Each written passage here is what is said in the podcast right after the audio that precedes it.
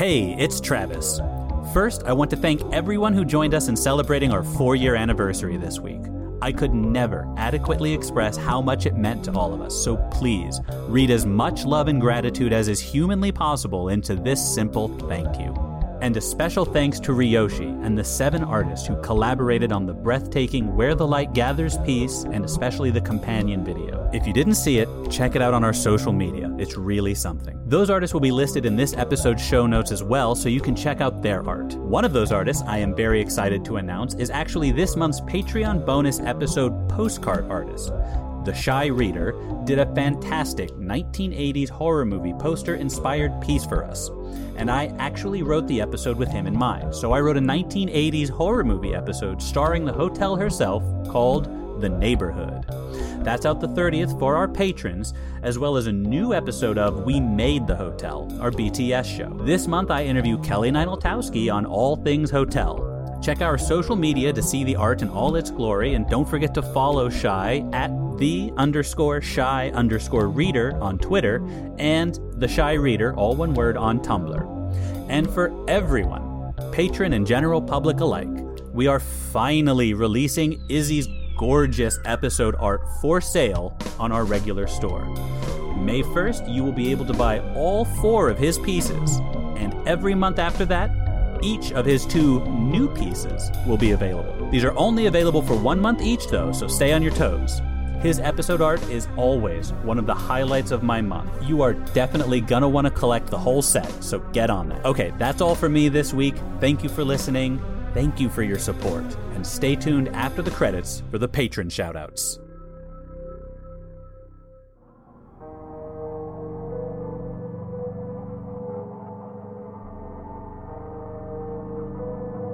The dull roar of rushing water fills the lobby. The floor to ceiling windows have a view of massive waterfalls. You can't quite see the top, you can't quite see the bottom, and the glass is thick enough to keep their full power muted. But if you stand close enough, the rustic wood features of the lobby might fall away, and you could get lost in the soothing, pounding chaos of nature. Thickly woven rugs and chunky brown animals crudely hewn from tree stumps surround me. The walls are dark wood, and even the support beams look like trees. Light pours in over the falls and into the lobby, but not quite all the way in. Half the lobby has no windows at all, just dim orange lamps that accent the furniture and features by the entrance. It's designed, I'm sure, to let them enjoy the view peacefully on the dim side, or draw the more distracted guests into the light of the observation area. Despite the destructive power of the falls out the window, the hotel feels strangely peaceful. For now. I flatten the houndstooth fabric of my uniform and straighten my golden name tag. I start my search for the supply closet door and make my rounds. I notice dust balls under chairs and cobwebs in some of the corners. This place is old and on the cusp of disrepair. Landline telephones and years old magazines litter the tables. No one comes here anymore. We must be high up in the mountains, distant and lonely, even by our standards. I find the supply closet door in a dark corner by a silver samovar that smells like old coffee. Behind me, the rushing falls sound far away and ominous. Something in the shadows changes, and in a quiet flash of nothing, she is overwhelmingly here. Madam Hotel bleeding freely from the crack in her dented skull, pulls me away and into the light. She takes my hand and hooks her arm through mine as she takes in the dated splendor of herself. She gestures grandly, delighting in the sound of her own voice, her words a deluge of historical fact, aesthetic opinion, and rhetorical questions. Like a force of nature, she pushes and pulls and propels me around the lobby. I am caught in her wake. I tumble on her wind, and the arm she's threaded through mine is as immovable as the mountain. I don't dare pull away. I don't dare interrupt. Every compliment comes with a hint of an ellipsis. Every suggestion is presented just a little too bluntly, and she looks at me with her starlit eyes. I don't see them change or soften. She takes us to the wall, the 15 foot high windows, to excitedly point out the adjacent mountaintop. She's bleeding all over my jacket staining the black and whites a brownish red. We've tracked and trailed it everywhere. The sun is setting, casting a white yellow glow down the falls and into the lobby, creeping in at our feet. She laughs and asks what I think of the view. The guest will be here soon, I say. I should excuse myself to my duties the lobby needs to be cleaned first. The yellow glow outside turns a shade more orange, and she grants me the full force of her attention. I hastily add that the guest might consider the view spoiled by the blood. She drops my arm, and her smile no longer reaches her eyes. Somewhere inside my head, I hear her voice echo. Well, you better get to it then. I glance over at the small flit of the reservation card suddenly slipping through the slot in my private office door. I'm alone in the lobby again. The blood is gone too, but her words and her implications remain, tucked under the chairs and hidden in the corners of the shadows. I take my place behind my front desk. My lobby boy will have to keep in his closet for now. Alan Landers, my card reads. I slip it into my pocket, also keeping it for now. I straighten the guest book with one hand and consider checking the office for him, the owner. I rub the card in my pocket, and the orange sunlight on the falls deepens. The light in the lobby turns a complementary brown, mixing with the amber of the lamps and the shadows there.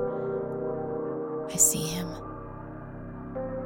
The barest impression against the darkness, like seeing smoke on the wind. I stare, forcing a shape in the nothing, grasping for substance or indication. Something changes again and the dark is looking back at me, I think with piercing, hazy eyes. His eyes. I glance to the supply closet door and slowly shift my weight, ready. In the pooling darkness next to him, next to where I think he is, another set of eyes sparkle like terrible starlight his frustration and anger contained, restrained to something quiet in his eyes. He won't be trouble here. He won't be trouble now. His form, his eyes, they fade back into the shadows. Hers seem to brighten for just a moment before they too begin to fade. Fade from my vision, at least. What I see in her eyes, behind her smile, is not so quiet, not so restrained. We are watching you. I rub the card in my pocket again, but a twinge in my hand stops me. My own change has begun. I try to stand still, as still as possible. I try to turn so inward and feel the change. I slow my breathing and set my jaw. The tender crawl of the shadows across the floor and powerful tremble of the falls is the only movement in the lodge now. Is it also only a shadow that crosses me tenderly now? Does it cover in comfort like the blanket of night? Or is it the destructive rot of bright oblivion like the guest's fear? I change, undeniably. I feel it in the stillness I've made for myself in the lobby. Inside me. But I know I'll find myself in a new lobby soon. I'll find myself new soon. Constant change, consistent change, is just routine again. The owner saw that, and his anger consumed him, burned away at him until all he could do was attack the shadows that covered him. But the shadow takes the anger, and they both pass.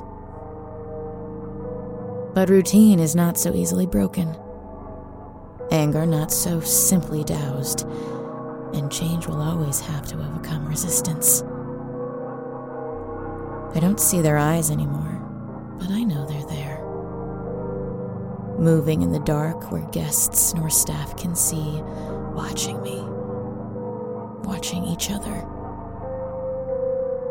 If change will come, and certainly it will, then I will change with it. And if change finds me immovable, then I will take comfort in consistency. The falls rumble and bring me back to the task at hand Alan Landers. He will change tonight, too. There's a room upstairs with a claw footed bathtub in it. It's sitting in the middle of the bathroom, demanding attention. The drain growls and gurgles, and if anyone bothered to call down and ask about it, I would simply reply, It's just the old pipes. They howl this close to the falls. And howl they will. The lobby door swings open and lets in too much sunlight. A gangly, languid fellow strolls in and casts a longer, ganglier shadow all the way across the floor to the 15 foot tall windows. I squish my eyes shut against the invasion until I hear the door swing closed again. Alan Landers is already at the desk, admiring everything. Never used to be so empty, he says. But then whatever was. He signs the guest book wistfully, running his hand over the page after he finishes. I welcome him, making sure to call him Mr. Landers, as I'm sure he's accustomed to. He has the bearing and passive disinterest of someone used to luxury. I ask if he has a reservation. He's not even looking at me, though. His eyes are fixed at the observation window, not seeing the window, looking past the window to some long spent night years ago. I tell him we do have rooms available if he hasn't booked already. He shakes his head, but not at me. Some quiet disbelief shakes him. He points at the window, bouncing his finger a few times before letting it drop to his side. Used to be a piano over there. We used to. He trails off, then follows the wandering thought to the windows. He moves slowly, but with a searching purpose, as if only he could step just so. He may find himself there again, then again, instead of just here again. Here where the shadows watch and the waterfalls are alive with fire and blood. The setting sun has choked all but a violent shade of red from them now. Mr. Landers stands perfectly still, watching the colors change. The red seems almost impossibly bright. The lobby is bathed in it, pushing back even the warm amber of the lamps. In the darkness there, I see a hint, just a hint, of the owner's eyes again. Look out, they say. Look out, they say. And they're gone again. I realize too late. The red water gushes down in torrents from the cracks at the top of the mountain. The cleaves of the stone and the brush next to him are changing into the makings of a beautiful and deadly face. The creeping shadows of the falling sun set the features into crude motion. The rumble of the falls sounds, only vaguely but unmistakably like deep, quiet laughter. Mr. Landers is frozen at the window, nose practically touching the glass, hands slowly finding its surface for purchase. Physical reassurance, perhaps, that he is still here and he can trust his senses. Unfortunately for him, he can. The face on the rocks, the face of Madame Hotel, peeks out at him from beneath the blood red falls that now serve as her hair. Alan Lander's knees buckle and he backs away from the window, stammering. I look back to the shadows, empty now, or seemingly so. Madame Hotel and the owner are deeply disrupting my check in. Before the guest can turn into a full crescendo of panic, before we all rot into messy piles, I summon someone whose reliability never changes.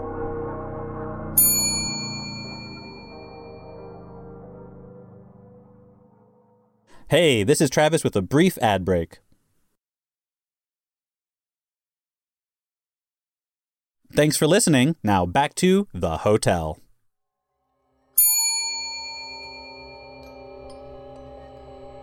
The, the lobby. The lobby is covered in blood. The walls and floor are covered in it. My manager is covered in it. I can hear it rumble and pump and flood all around me. I don't understand. I don't understand why the lobby is bleeding. Is she hurt?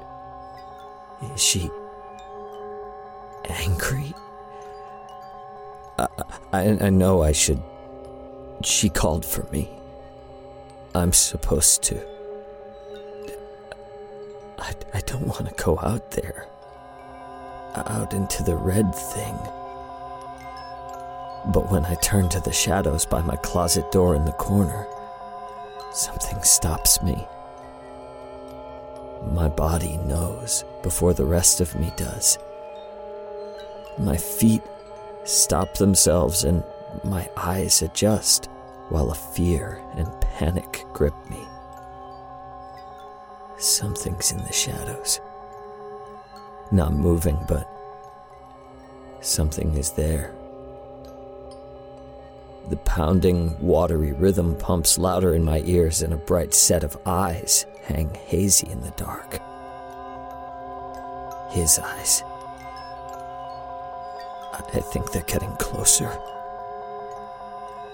Behind me, the front desk bell dings again, and when I whip around with a start, the lobby. It. It's not covered in blood. The red light from the sunset is flooding in from the windows. The giant windows. The guest. He's shaking and taking wobbly steps backwards. Something's already got him scared. I wonder if the owner. But when I look back to the shadows behind me, his eyes are gone. I think. I quickly shuffle away and into the lobby proper to help with the guest. My manager raises her hand up to him, trying to get his attention. Mr. Landers. Mr. Landers. He doesn't turn. He doesn't react at all. I don't think he heard her. He looks very distracted. She points to him, and I I have to go attend him. She's much better with the guests than I am, but I'm getting better. I stand to his side so he can see me without getting close enough to make him uncomfortable. I clear my throat quietly so he for sure knows I'm here before I start talking. But when I open my mouth, the words don't come out. I gasp sharply when I see what the guest is looking at. Madame Hotel. Her face smiling and laughing in a mountainside. Blood red water gushing down the cliff. He must see her too. Can she see me? She see? I turn back to my manager for help, for sense, for anything. She glares at me from behind her desk. Somewhere in the shadows behind her, another hazy figure watches too. I understand them perfectly. The guest steps backwards into my field of vision next to me still stumbling away from the face of the hotel outside. It's not much safer in here, sir. I think he's older, but fear has drawn his face tight and distracted him from the pains the body acquires with time. He moves freely, and I can see the young man he was. I'm used to seeing the guests this way. I understand their fear better than the others do. Fear burns away age and pain and hope. It can take everything from them and shape them into something simple and pure something human again. Everyone looks most like themselves when they're screaming or laughing, but we get more screams here. The guest isn't screaming yet. They don't usually in the lobby. Sometimes, though. I mumble to the guest trying to get his attention before it's too late. I I don't want to touch him if I don't have to, so I step in front of him and wave my hand lightly, just a little, to get his attention. I have to be careful because the manager is watching me, and so is the owner. And I don't know if he's auditing or crazy again. Crazy still.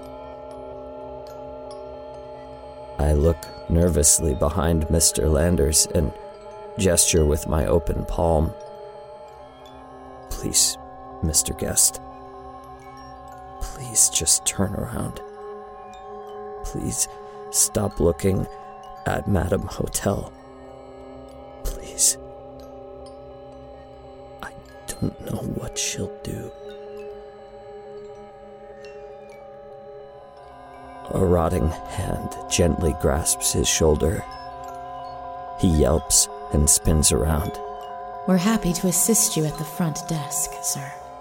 His deep gasps change slowly to controlled breaths, then quickly to embarrassed chuckles.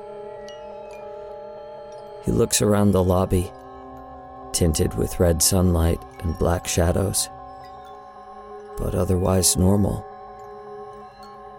He looks at me, dabbing his sweaty face, now showing every year he's lived on it again, with a handkerchief. And I do my best to smile reassuringly at him. I don't think I did it right because he looks to my manager confused. She just smiles and steps aside, gesturing him onto the front desk. When he passes, she gives me a warning look. I definitely didn't do the smile right. She begins checking him in and calming him down. I scan the lobby quickly, checking the shadows for him. I know he's there, I can't see him anymore. We're safe. For now. Whatever safe means here. The guest is safe from him, but he is not safe. We are safe from him too, but are we? Outside the big windows, the mountainside with the bloody hair and Madame Hotel's face is still there, still moving, but she isn't laughing anymore. Her smile is a rocky sneer, growling with the rumbling force of a hundred foot waterfall. The dark crags that make her eyes are glittering with terrible light. She's looking at me. She's glaring at me. I step away, slowly. I back myself to the guest, to the, to the front desk, to my manager. I don't dare take my eyes away from Madame Hotel. She doesn't for a second take her eyes off me. My back stiffens and my muscles freeze. But I can't tell if it's from rot or. or fear. The mountainside begins to crumble violently. Boulders that haven't moved in a million years crack in half and tumble down the blood red falls below, where I can see. With barely any effort, she breaks free from the rock face, and in just a few impossible steps, she is right outside the window. She frowns and squints through the glass. We are all in her shadow. The guest can't pretend he is overwhelmed by nostalgia, or even that age is taking his reason from him. This is not a trick of the light. Not the setting sun animating an optical illusion. He doesn't run, though. They don't always run. He freezes, and his mouth hangs open, and his eyes go very far away. Sometimes the guests will sort of go away when they when they're in the rooms. They try to put it all out of their minds so they don't have to feel the fear or or, or the But that's not where Alan Landers goes. He goes somewhere nice, I think. Some last gasp before the plunge, I think. He's seen enough in his life to know that this is it. Whatever he thinks this is. Not that he's thinking right now. Instinct kicks in in the end. Terror and instinct. Outside the giant windows, Madame Hotel frowns deeply at us and lifts a slow, giant rocky finger towards the glass. My manager yells, tries to shout a warning. I- I'm not sure if it's to the guest, or me, or the hotel, or maybe just whoever hears it first. From out of a shadow in the corner, the owner flashes to the window, waving his arms above his head to try and stop the inevitable. To dam the bloody waters with his bare hands. Her finger taps the glass with a surprisingly quiet clink. We used to sing around it. I know it won't do any good, but I scrunch my eyes shut anyway. All night. The thick glass shatters completely, instantly, almost explosively. Blood red water rages into the lobby, gushing in fully from the frame of the window as though we were suddenly submerged. Over the shattering roars just before I am overcome, I can hear her laughing.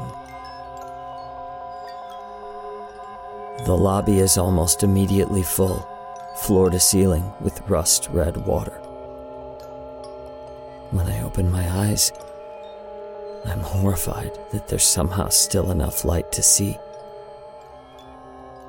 Chairs and lamps and a big silver coffee maker swirl around me as I float in the murk. Room keys linked to plastic diamond shaped tags seem to swim and dart as I kick my legs uselessly.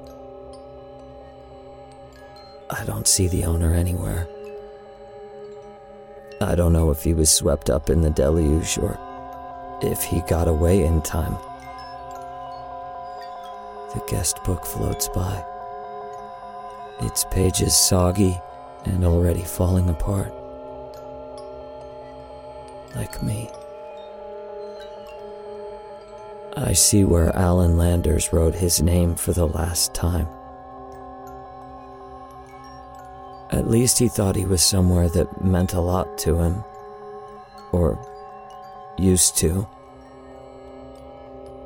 He still seemed to appreciate it anyway, while he was here. Even when it was about to kill him, all he saw was what he loved about it. He thought change only takes away the things we love, or the things we don't. I think change is just a matter of replacement. A young man is replaced with an old man. A new experience is replaced with a comforting memory. You always get something back. You just don't always like what you get. But that'll change soon, too. On and on and on until you die. And even then, for some of us, that changes. The front desk bell floats by, and I kick after it, following it. The water clears as I get closer, and I can see my manager still standing behind the desk holding onto it with both hands. Her skin is sloughing off, and her teeth show through the strips of flesh still left on her face. Her eyes are almost entirely white, but she turns them to me when I swim down and take my place in front of her. We look around but we can't see the guest anywhere. We can't see very far, though. It's mostly broken glass and room keys. I try to shrug at her, but when I do, my arms pop out at the shoulders and float loose in my uniform. She shakes her head, and it jiggles off her neck and drifts away a final look of irritation stuck on her face. The rushing water quiets, or my ears are starting to rot, and, and everything seems to slow down. I can hear something very, very faintly. I sink a little since my limbs can't help me anymore, and strain to listen before I join Alan Landers in saying goodbye to all this. somewhere in the lobby, just beyond the edge of my vision, a piano floats softly, and its keys plink out a slow, sad tune.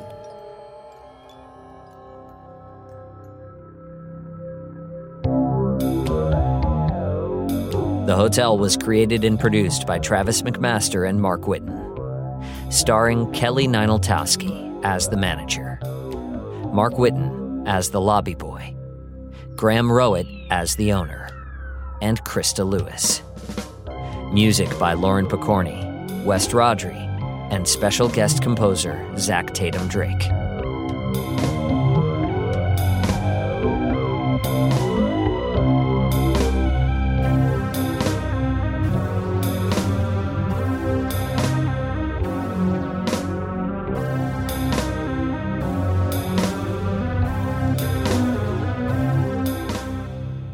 Thank you, thank you, thank you to all of our patrons.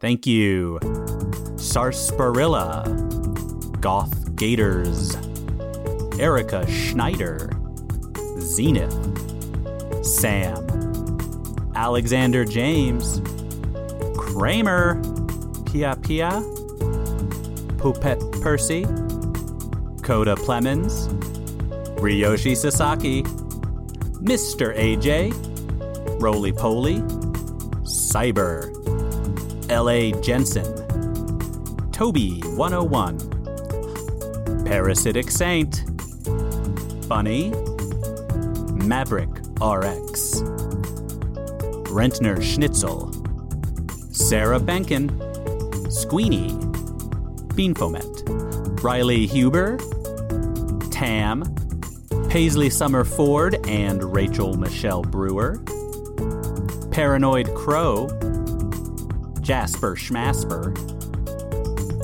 Peach Apple Pine, and Laurence Gingerich. Uh, and of course, with apologies and respect to anyone's name I definitely got wrong this week. And if you didn't see on Patreon, your postcards and keychains have shipped. So, eyes on the mailbox, my friends. Eyes on the mailbox.